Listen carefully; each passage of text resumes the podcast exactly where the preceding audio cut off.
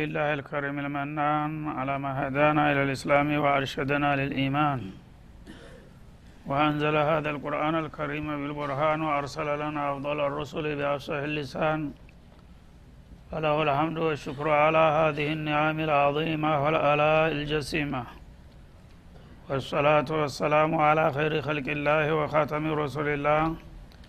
الذي قال ما اجتمع قوم في بيت من بيوت الله يتلون كتاب الله ويتدارسونه فيما بينهم إلا نزلت عليهم السكينة وغشيتهم الرحمة وحفتهم الملائكة وذكرهم الله في من عنده وعلى آله وصحبه ومن اهتدى بهذه وبعد فقد وقفنا في الدرس الماضي عند قوله جل وعلا من سورة آل عمران.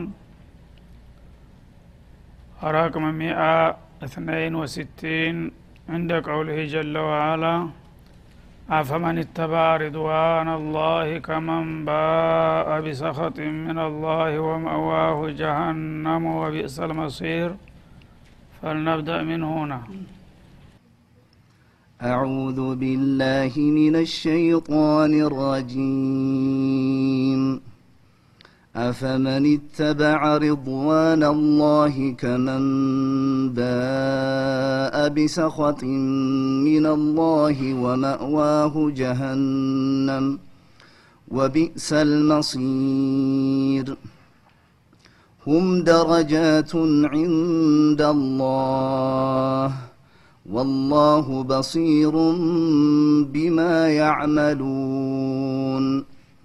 لقد من الله على المؤمنين إذ بعث فيهم رسولا من أنفسهم يتلو عليهم آياته يتلو عليهم آياته ويزكيهم ويعلمهم الكتاب والحكمة وإن كانوا وإن كانوا من قبل لفي ضلال مبين.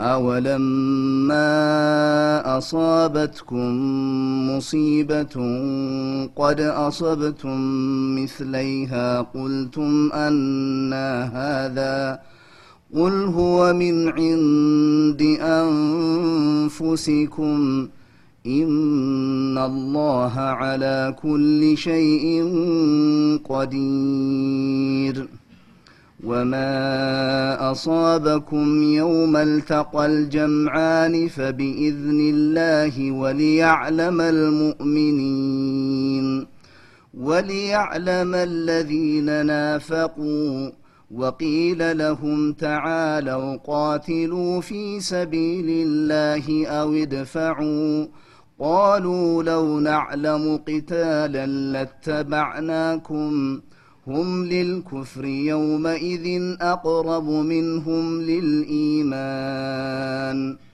يقولون بأفواههم ما ليس في قلوبهم والله أعلم بما يكتمون.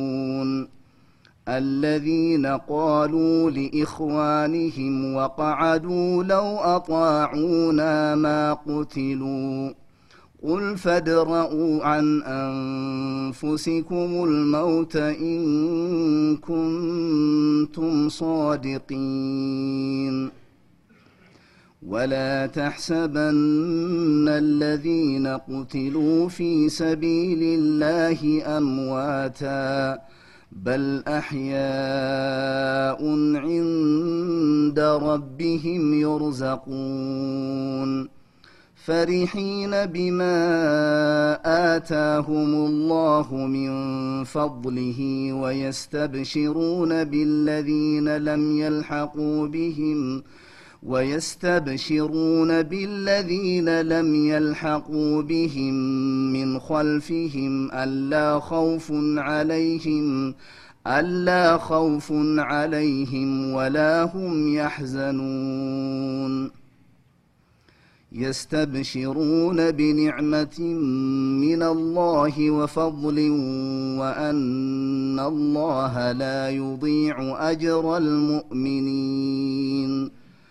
الذين استجابوا لله والرسول من بعد ما أصابهم القرح للذين أحسنوا منهم واتقوا أجر عظيم. الذين قال لهم الناس إن الناس قد جمعوا لكم فاخشوهم فزادهم إيمانا وقالوا وقالوا حسبنا الله ونعم الوكيل.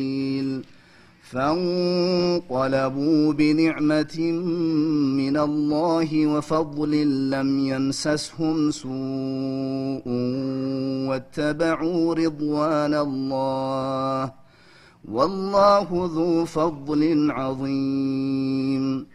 إنما ذلكم الشيطان يخوف أولياءه فلا تخافوهم وخافون.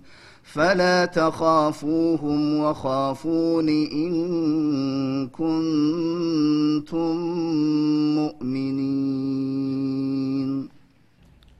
أعوذ بالله السميع العليم من الشيطان الرجيم. ما زال سياق الآيات الكريمات مستمرا مع قصة أحد. ባለፈው እየቀጠለው እንደመጣው እነዚህ አያቶች የኦህድን ጦርነት በመገምገምና ስህተቶችን በማረም ላይ አሁንም እየቀጠለ ነው ያለው። ሰው ምንም ያህል ቢጠነቀቅ ለስተት የሚጋለጥ መሆኑ እንደማይቀር አላህ ስብሓነ ወተአላ ደጋግሞ ያሰምራል ግን በስተቱ ላይ መቀጠል ሳይሆን ማረም መቻል እንዳለብንም ያስገነዝባል ማለት ነው። እነዚያ ሰዎች አላህ ስብሓነሁ ወተአላ በወቅቱ የመረጣቸው ናቸው እና ታላቅ አለም አቀፍ ሀላፊነትም ተጥሎባቸዋል። እነሱ የነበራቸው አቅምና ቁጥር ደግሞ እዚህ ግባ የሚባል አልነበረም። ያን ነገር ለመወጣት የሚችሉትን ሁሉ ቢረባረቡም አንዳንድ ጊዜ ሸክም እየከበዳቸው ትንሽ ድክመት የማሳየት አዝማሚያ ይታይ ነበረ።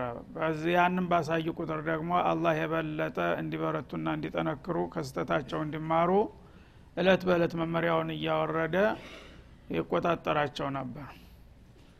ስለዚህ ባለፉት እንግዲህ ድሩሶች እንዳየ ነው ያልተጠበቀና ያልታሰበ ችግሮች ደርሰዋል በነቢዩም አካል ላይ ሳይቀር ማለት ነው።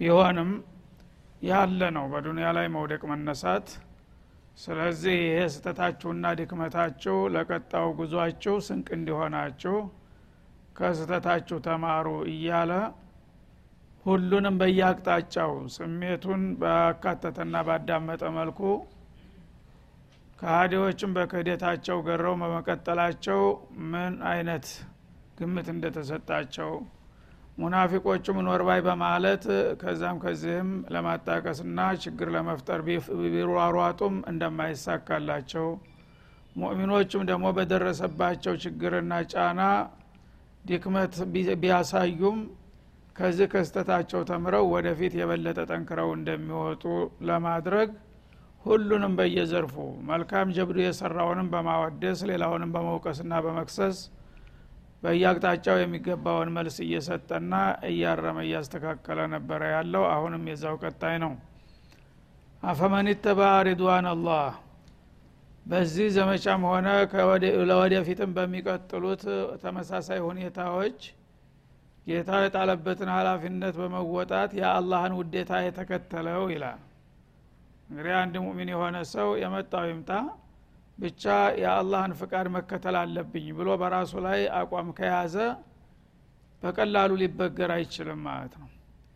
በዛ ፈታኝ ሰዓት አፈመን ተባአ ሪድዋን አላህ ሰው ይከፋም ይደሰም የራሱ ጉዳይ። እኔ ብቻ የአላህን ውዴታ ማግኘት ነው አላማ ብሎ በዚህ ላይ የጸናና የገፋ ይህ አይነቱ ሰው ይላል። ከመንባ ቢሰኸጥ ሚንላህ በቀላሉ አላማውን ስቶ የአላህን ቁጣ ሸምቶ የተመለሰው ጋር ይወዳደራሉ ትላለህን? ይላል።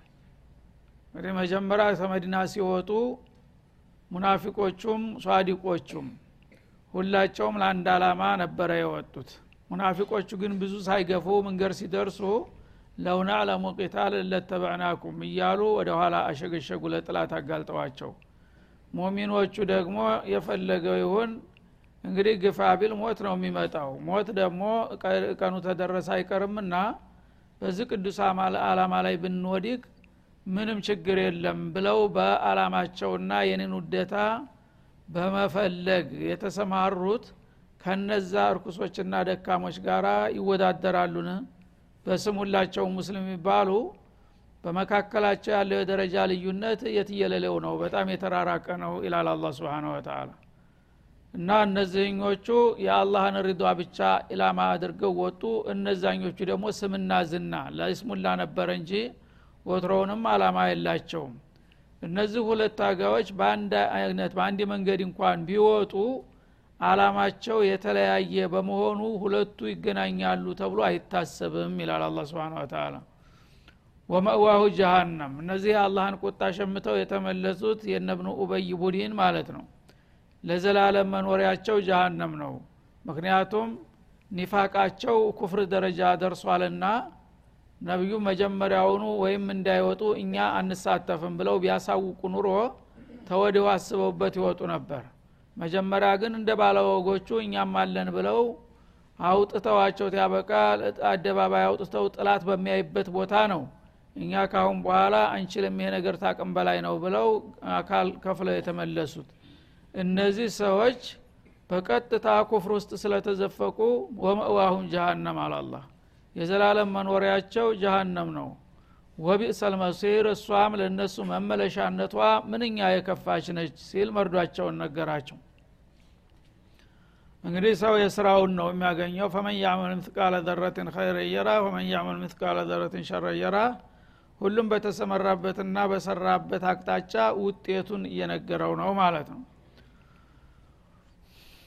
ሁም ደረጃቱን ዕንደላህ አለ። ሁለቱ ቡድኖች መቸም አይቀራረቡም አይመሳሰሉም። ካለ በኋላ እንደገና ወደ ሽንሸና በመግባት ደግሞ እነዚህ የአላህን ርዷ የሚናፍቁና ለእሱ የጠርተግተው የሚሰሩ እንዲሁም ደግሞ በተቃራኒው የአላህን ቁጣ ሸምተው የተመለሱት ወደ ትንተና ከገባን ደግሞ በመካከላቸው ብዙ ፈሪቅ አለ። ሁም ሁለቱም ቡድኖች ደረጃቱን ዕንደላህ አሉ ደረጃትን ዕንደላህ አላህ ዘንዳ የተለያየ እርከን አላቸው በደረጃቸው ይላል። ካፊርም ካፊር ሲባል ሁሉ ካፊር እኩል አይደለም። በጣም የባሰበት ሸይጧን የሆነ ይኖራል ማለት ነው። መካከለኛ ለዘብተኛ አለ። ደግሞ እንዲሁ ተራ ምንም የማያቄዋህም አለ። አላህ አዲል ስለሆነ በስመ ካፊር ሁሉን እኩል አያየውም። እያንዳንዱ አይመተል ኩፍር የሆነውን በከፍተኛ ደረጃ ነው የሚያየው። ወደ ኒፋቅም ሲመጣ እንደዛው ነው በግንባር ቀደምነት በኒፋቅ ተዋናኝ የሆነው ያ ዋናው ይሆናል ማለት ነው። እንዲሁ ደግሞ የእሱ አጃቢና ጨብጫቢ የሆነው እያለ በተዋረድ ነው የምናየው። ወደ ሙእሚኖቹም ሲመጡ እንደዛው ነው። ሁሉም በመሰረቱ ኢማን ቢኖራቸውና የአላህን ውዴታ ለማግኘት ቢሞክሩም የሚሰሩት ውጤት እኩል አይደለም። በስድቅ ደረጃ በከፍተኛ ደረጃ ምሳሌና ራእያ ሁነው የሚሰሩት እነዛ ከፍተኛ ቦታ አላቸው አላህ ዘንድ መካከለኛ የሆኑትም እንደዛው ዝቅተኛ ተራ ተሳታፊም እንደዛው። ስለዚህ አላህ ስብሓንሁ ወተላ ሁሉንም በመጠኑ የሚገባውን ደረጃ መድቦለታል። ተየትኛው ደረጃ የትኛው እርከን ላይ ልትቆም ነው አንተ የምትፈልገው ነው የሚለው አላህ ስብሓንሁ ወተላ እንግዲህ ከተቻለ ዋና የቁንጮ ላይ መውጣት ነው። ቢያንስ ደግሞ መካከለኛ ከግፋ ካለ ደግሞ ጨርሶ ተመስመር ላለመውጣት ተታች ደጋፊ መሆን እንኳን አንድ ነገር ነው ማለት ነው። ከሁሉም ታጣ ግን ወደዛኛው ካምፕ ነው የምትሸጋገረው። ስለዚህ አንተ ራስክን በራስ ነው እድልክን የምትወስነው እና ሰዎች ሲባሉ በተሰማሩበት አላማ የተለያዩ እርከንና ደረጃዎች አሏቸውና ከነዛ ደረጃዎች አንተ ይበጀኛል የሚለውን ትመርጣለህ ከወዲሁ እያንዳንዲህ ማለቱ ነው።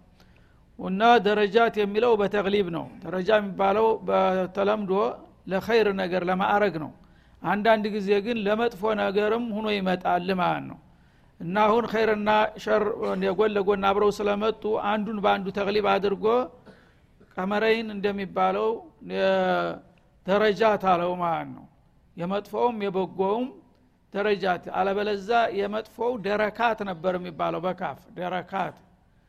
ግን ሁለቱ በአንድ ሲመጡ አንዱን በሌላው አስዋጠውና ደረጃት አለው የሸሩንም የኸይሩንም ማለት ነው ወላሁ በሲሩን ቢማ ያዕመሉን እና አላህ ምንጊዜም ቢሆን ሰዎች በሚሰሩት ስራ በጥልቅ ተመልካችና የቅርብ የታዛቢ ገምጋሚ ነው።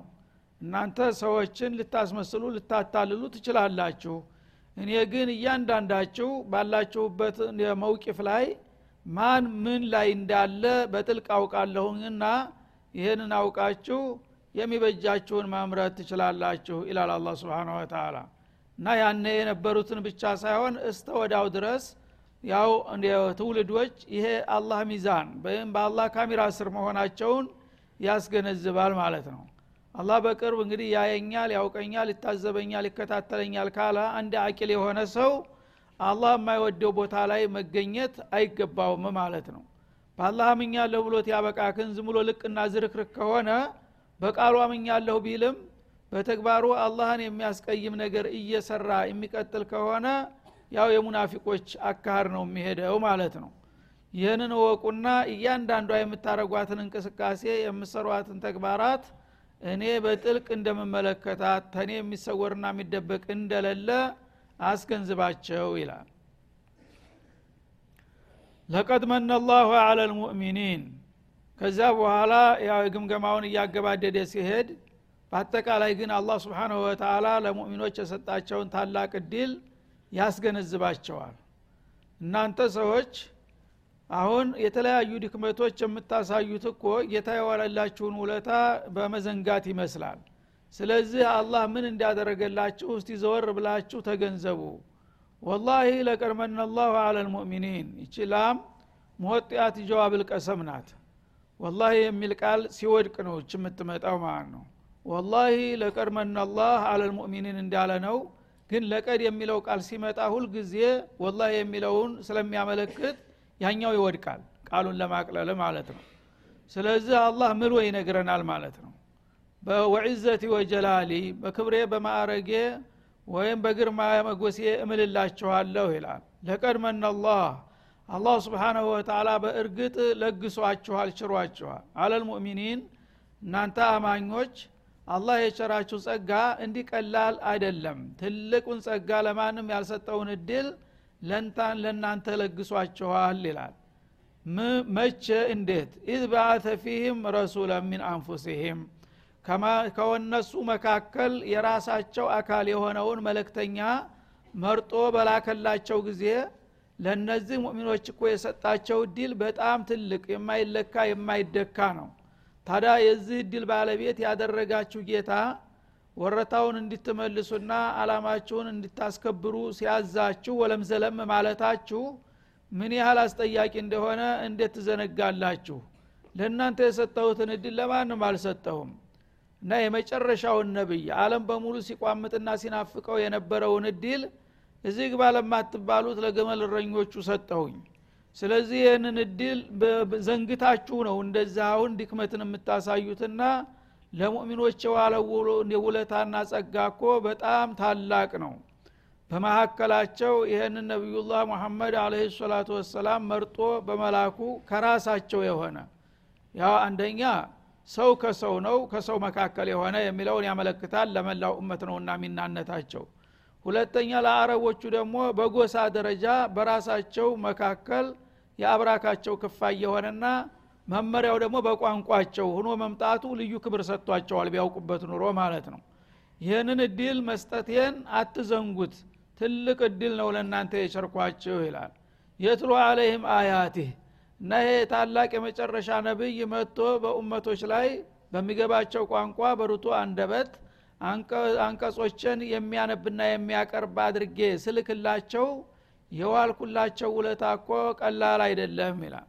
ወዩዘኪህም እና በዚህ በተሰጠው መለኮታዊ መመሪያ እያጠበና እያጸዳ ተኩፍር ተሽርክ እንዲሁም ከተለያዩ አስከፊ ባህርያት የሚያጸዳቸው የሚያጥባቸው የሆነ አረቦቹ ከዛ በፊት እዚህ ግባ የሚባሉ አልነበሩም። በሁሉ ነገር የዘቀጡ ነበሩ እንደ ኡመት አይቆጥራቸውም ነበር ሌላው ህዝብ ማለት ነው። አላህ ግን ስብሓናሁ ወተላ ከዛ ከወደቁበት አዘቅት አውጥቶ እንደገና ሳዳት ልዓለም አደረጋቸው በዚህ ሰው እያመራረ ማለት ነው።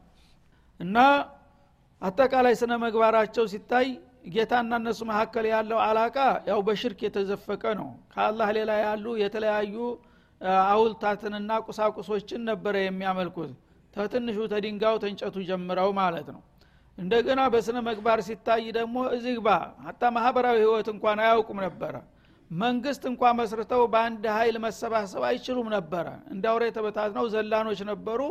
በቀባኤል ብቻ የገሌ ቤተሰብ የገሌ ቤተሰብ የአምስት በርሱ እየተባላ ማለት ነው። በቤተሰብ ደረጃ እንኳ ስትገባ ሴት ልጅ ተነ ህይወቷ የምትገደልና የምትቀበርበት ጊዜ ነበረ።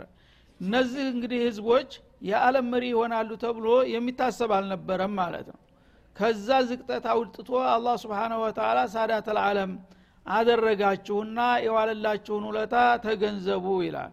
ወዩአሊሙሁም ልኪታብ በቀጥታ እሱ ያወረደላ የላከላቸውን ኪታብ የሚያስተምር የሆነ ነብይ ሲልክላቸው የዋለው ውለታ ቀላል አይደለም። ወልሕክመተ እንዲሁም ደግሞ ጥበብን።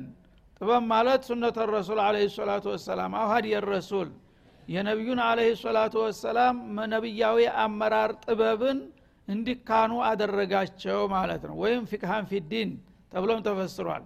በዲን ጥልቅ የሆነ ምስጢር ማወቅ ወኢን ካኑ ምን ቀብሉ ለፊ ضላል ሙቢን። እነዚህ ህዝቦች ነቢዩ የተወለዱባቸው ተዛ በፊት እሱ ከመምጣቱ በፊት إنهم كانوا እንደ ማለት ነው። إن مخففة من ثقيلة እነዚህ እኮ ህዝቦች ተላንትና ጭልጥ ባለ ስተት ውስጥ ነበሩ የእነሱ ስተት በቀላሉ ታርሞ ያልቃል የሚባል አልነበረምና ከዛ ከዘቀጠና ዚግባ የማይባል ይሻሻላሉ ከማይባሉበት ውድቀት አላህ سبحانه وتعالى አንስቶ ለዚህ ክብርና ማዕረግ ያበቃቸው ጌታ የዋለላቸውን ውለታ ሊገነዘቡ ይገባል እንጂ መዘንጋት የለባቸውም ይላል። ስለዚህ እንግዲህ አሁንም ቢሆን ይህ ነው ያለው። ይህን እድል አንዴ ሰጥቷል። ሁለተኛ ሌላ መተኪያ የሌለው እድል ነው አሁንም ኡመተል ኢስላም በጥቅሉ በተለይም አረቦቹ ይህንን ጌታ የዋለላቸውን ውለታ ተገንዝበው የወደቀውን አላማ ለማንሳት የሚችሉትን ማድረግ ይጠበቅባቸዋል። ይህን ካላደረጉ ግን የጌታን ወረታ እንደበሉ ተቆጥሮ በዳ ይጠየቃሉ ማለትን ያመለክታል ማለት ነው። አወለማ አሷበትኩም ሙሲባ አለ። ይህንንም ካለ በኋላ እንደገና ያው እነሱ ያሉበትን አቋም በወቅቱ ማለት ነው በዛ ሰዓት ያሉበትን አቋምና ጌታ የቸራቸውን እድል ለማመሳከርና ለማገናዘብ አሁንም ወደ ግምገማው ተመለሰ። አወለማ አሷበትኩም ሙሲባ ታዲያ የዚህ እድል ባለቤት አድርጊያችሁ እያለሁኝ አክብሬያችሁ መርጫችሁ እንደገና እናንተ ባልተጠበቀ መልኩ እንዲህ አይነት ፈተና ሲደርስባችሁ የዑህርለታ ያው ባላሰባችሁበት መልክ ጥላት ሲያጠቃችሁ ማለቱ ነው። ቀድ አሶብቱም ሚትለይሃ ከዛ በፊት ባለፈው አመት ዛሬ እናንተ ላይ የደረሰው አይነት ችግር በጥላት ላይ አድርሳችሁ እያለ በአላህ እርዳታና ድጋፍ ዛሬ ግን በዲክመታችሁ እንደገና አምና በጥላት ያደረሳችሁትን አይነት ጥቃት በእናንተ ላይ ሲደርስባችሁ قلتم أنى هذا قلتم من أين هذا ይሄ ነገር ከየት በኩል መጣብን? እኛ በአላህ አምነን ነቢዩን ተከትለን ለዓላማው እየታገልን እንደገና እኛን አላህ سبحانه وتعالى መርዳት ሲገባው ካፊሮችን የበላይ ያረጋቸዋል እንዴ? ድል ይሰጣቸዋል እንዴ? እንዴት እንዲህ ሊሆን ቻለ እያላችሁ በተከሰተው ችግር ትጠያየቃላችሁ። ራሳችሁን እንደ ንጹሐን በመቁጠር ስተቱ ከየት መጣ እያላችሁ መወያየት ጀመራችሁ አይደል ይላል። እነሱም በአቅማቸው እንግዲህ ግምገማ ሊያረጉ ሞክረዋል። ግን ስተቱ በትክክል ማን ከሆነ ተጠያቂው ማን እንደሆነ ስተውታል ማለት ነው ምክንያቱም የሰው ግምት ሁልጊዜ ሰዎች አሻግሮ ፊት ለፊት ያለ ነገር ነው የሚታያቸው። በራሳቸው ላይ ያለ ነገር ይረሳሉ ማለት ነው። ልክ ፊቱ ላይ ቁሻሻ ያለበት ሰው የራሱ ፊት ምን እንዳለ አያቅም ፊት ለፊቱ የሌላው ግን ተዛ ያነሰውን ቁሻሻ ጉልቶ ያያል ማለት ነው። አሁን እንግዲህ እነሱ ሙእሚን መሆናቸውን በተወሰነ ደረጃም ቢሆን መታገላቸው ምስዋት መክፈላቸው ከነቢዩ ጎን መሰለፋቸው እርግጥ ጀብዱ ነው ትልቅ ነገር ነው ያን ነገር እያደረግን እያለን ከሞላ ጎደል እዚህ ግባ የማይባሉት ካፊሮች ታውሬ የማይሻሉት አረመኔዎች እንዴት በእኛ ላይ ድል ይቀዳጃሉ? እንዴት ያይሉናል? አላህ ለምን አልረዳንም? ብለው ተጠያቂነትን ለአላህ ሊሰጡ ሞከሩ ማለት ነው። ያነ እንዴት? ግምገማ ከተጀመረ በጥልቀት መሆን አለበት አለ እሱ ደግሞ። ደግሞ ብላችሁ ብላችሁ እንዴት እንዲህ ሊመጣብን ቻለ አላችሁ? እንደ ጥፋታችሁን ረስታችሁ በራሳችሁ ዲክመት ያመጣችሁትን ነገር ወደ ማን ልታላክኩት ትሞክራላችሁ ብሎ መልስ ሰጠ። ደግሞ ማለት ነው። አና ሀዛ ማለት ሚን አይነ ሀዛ አልንሂዛም ይሄ ሽንፈት ከየት በኩል መጣብን እያላችሁ ምንም ድክመት እንደሌለባችሁ አድርጋችሁ መወያየት አይገባችሁም ይላል። ቁል ሆ ምን ዕንዲ አንፉሲኩም። እና እውነቱን ለማወቅ ከፈለጋችሁ እንግዳውስ ይሄ ችግር የመጣው ከራሳችሁ በኩል ነው። ራሳችሁ ናቸው የጋበዛችሁት እንጂ እኔማ እየጠበቅኳችሁ ነበረ ይሄ ነገር እንዳይደርስባቸው ይላል ኢናላህ አላ ኩል ሸይን ቀዲር አላህ ስብሓናሁ ወተላ በሁሉ ነገር ላይ ቻይ ነውና እናንተም ቢሆን ካጠፋችሁ እናንተንም መቅጣት እንደምችል ላሳያችሁ ነው ይላል ማለት ነው هذا وصلى الله وسلم على النبي وإلى اللقاء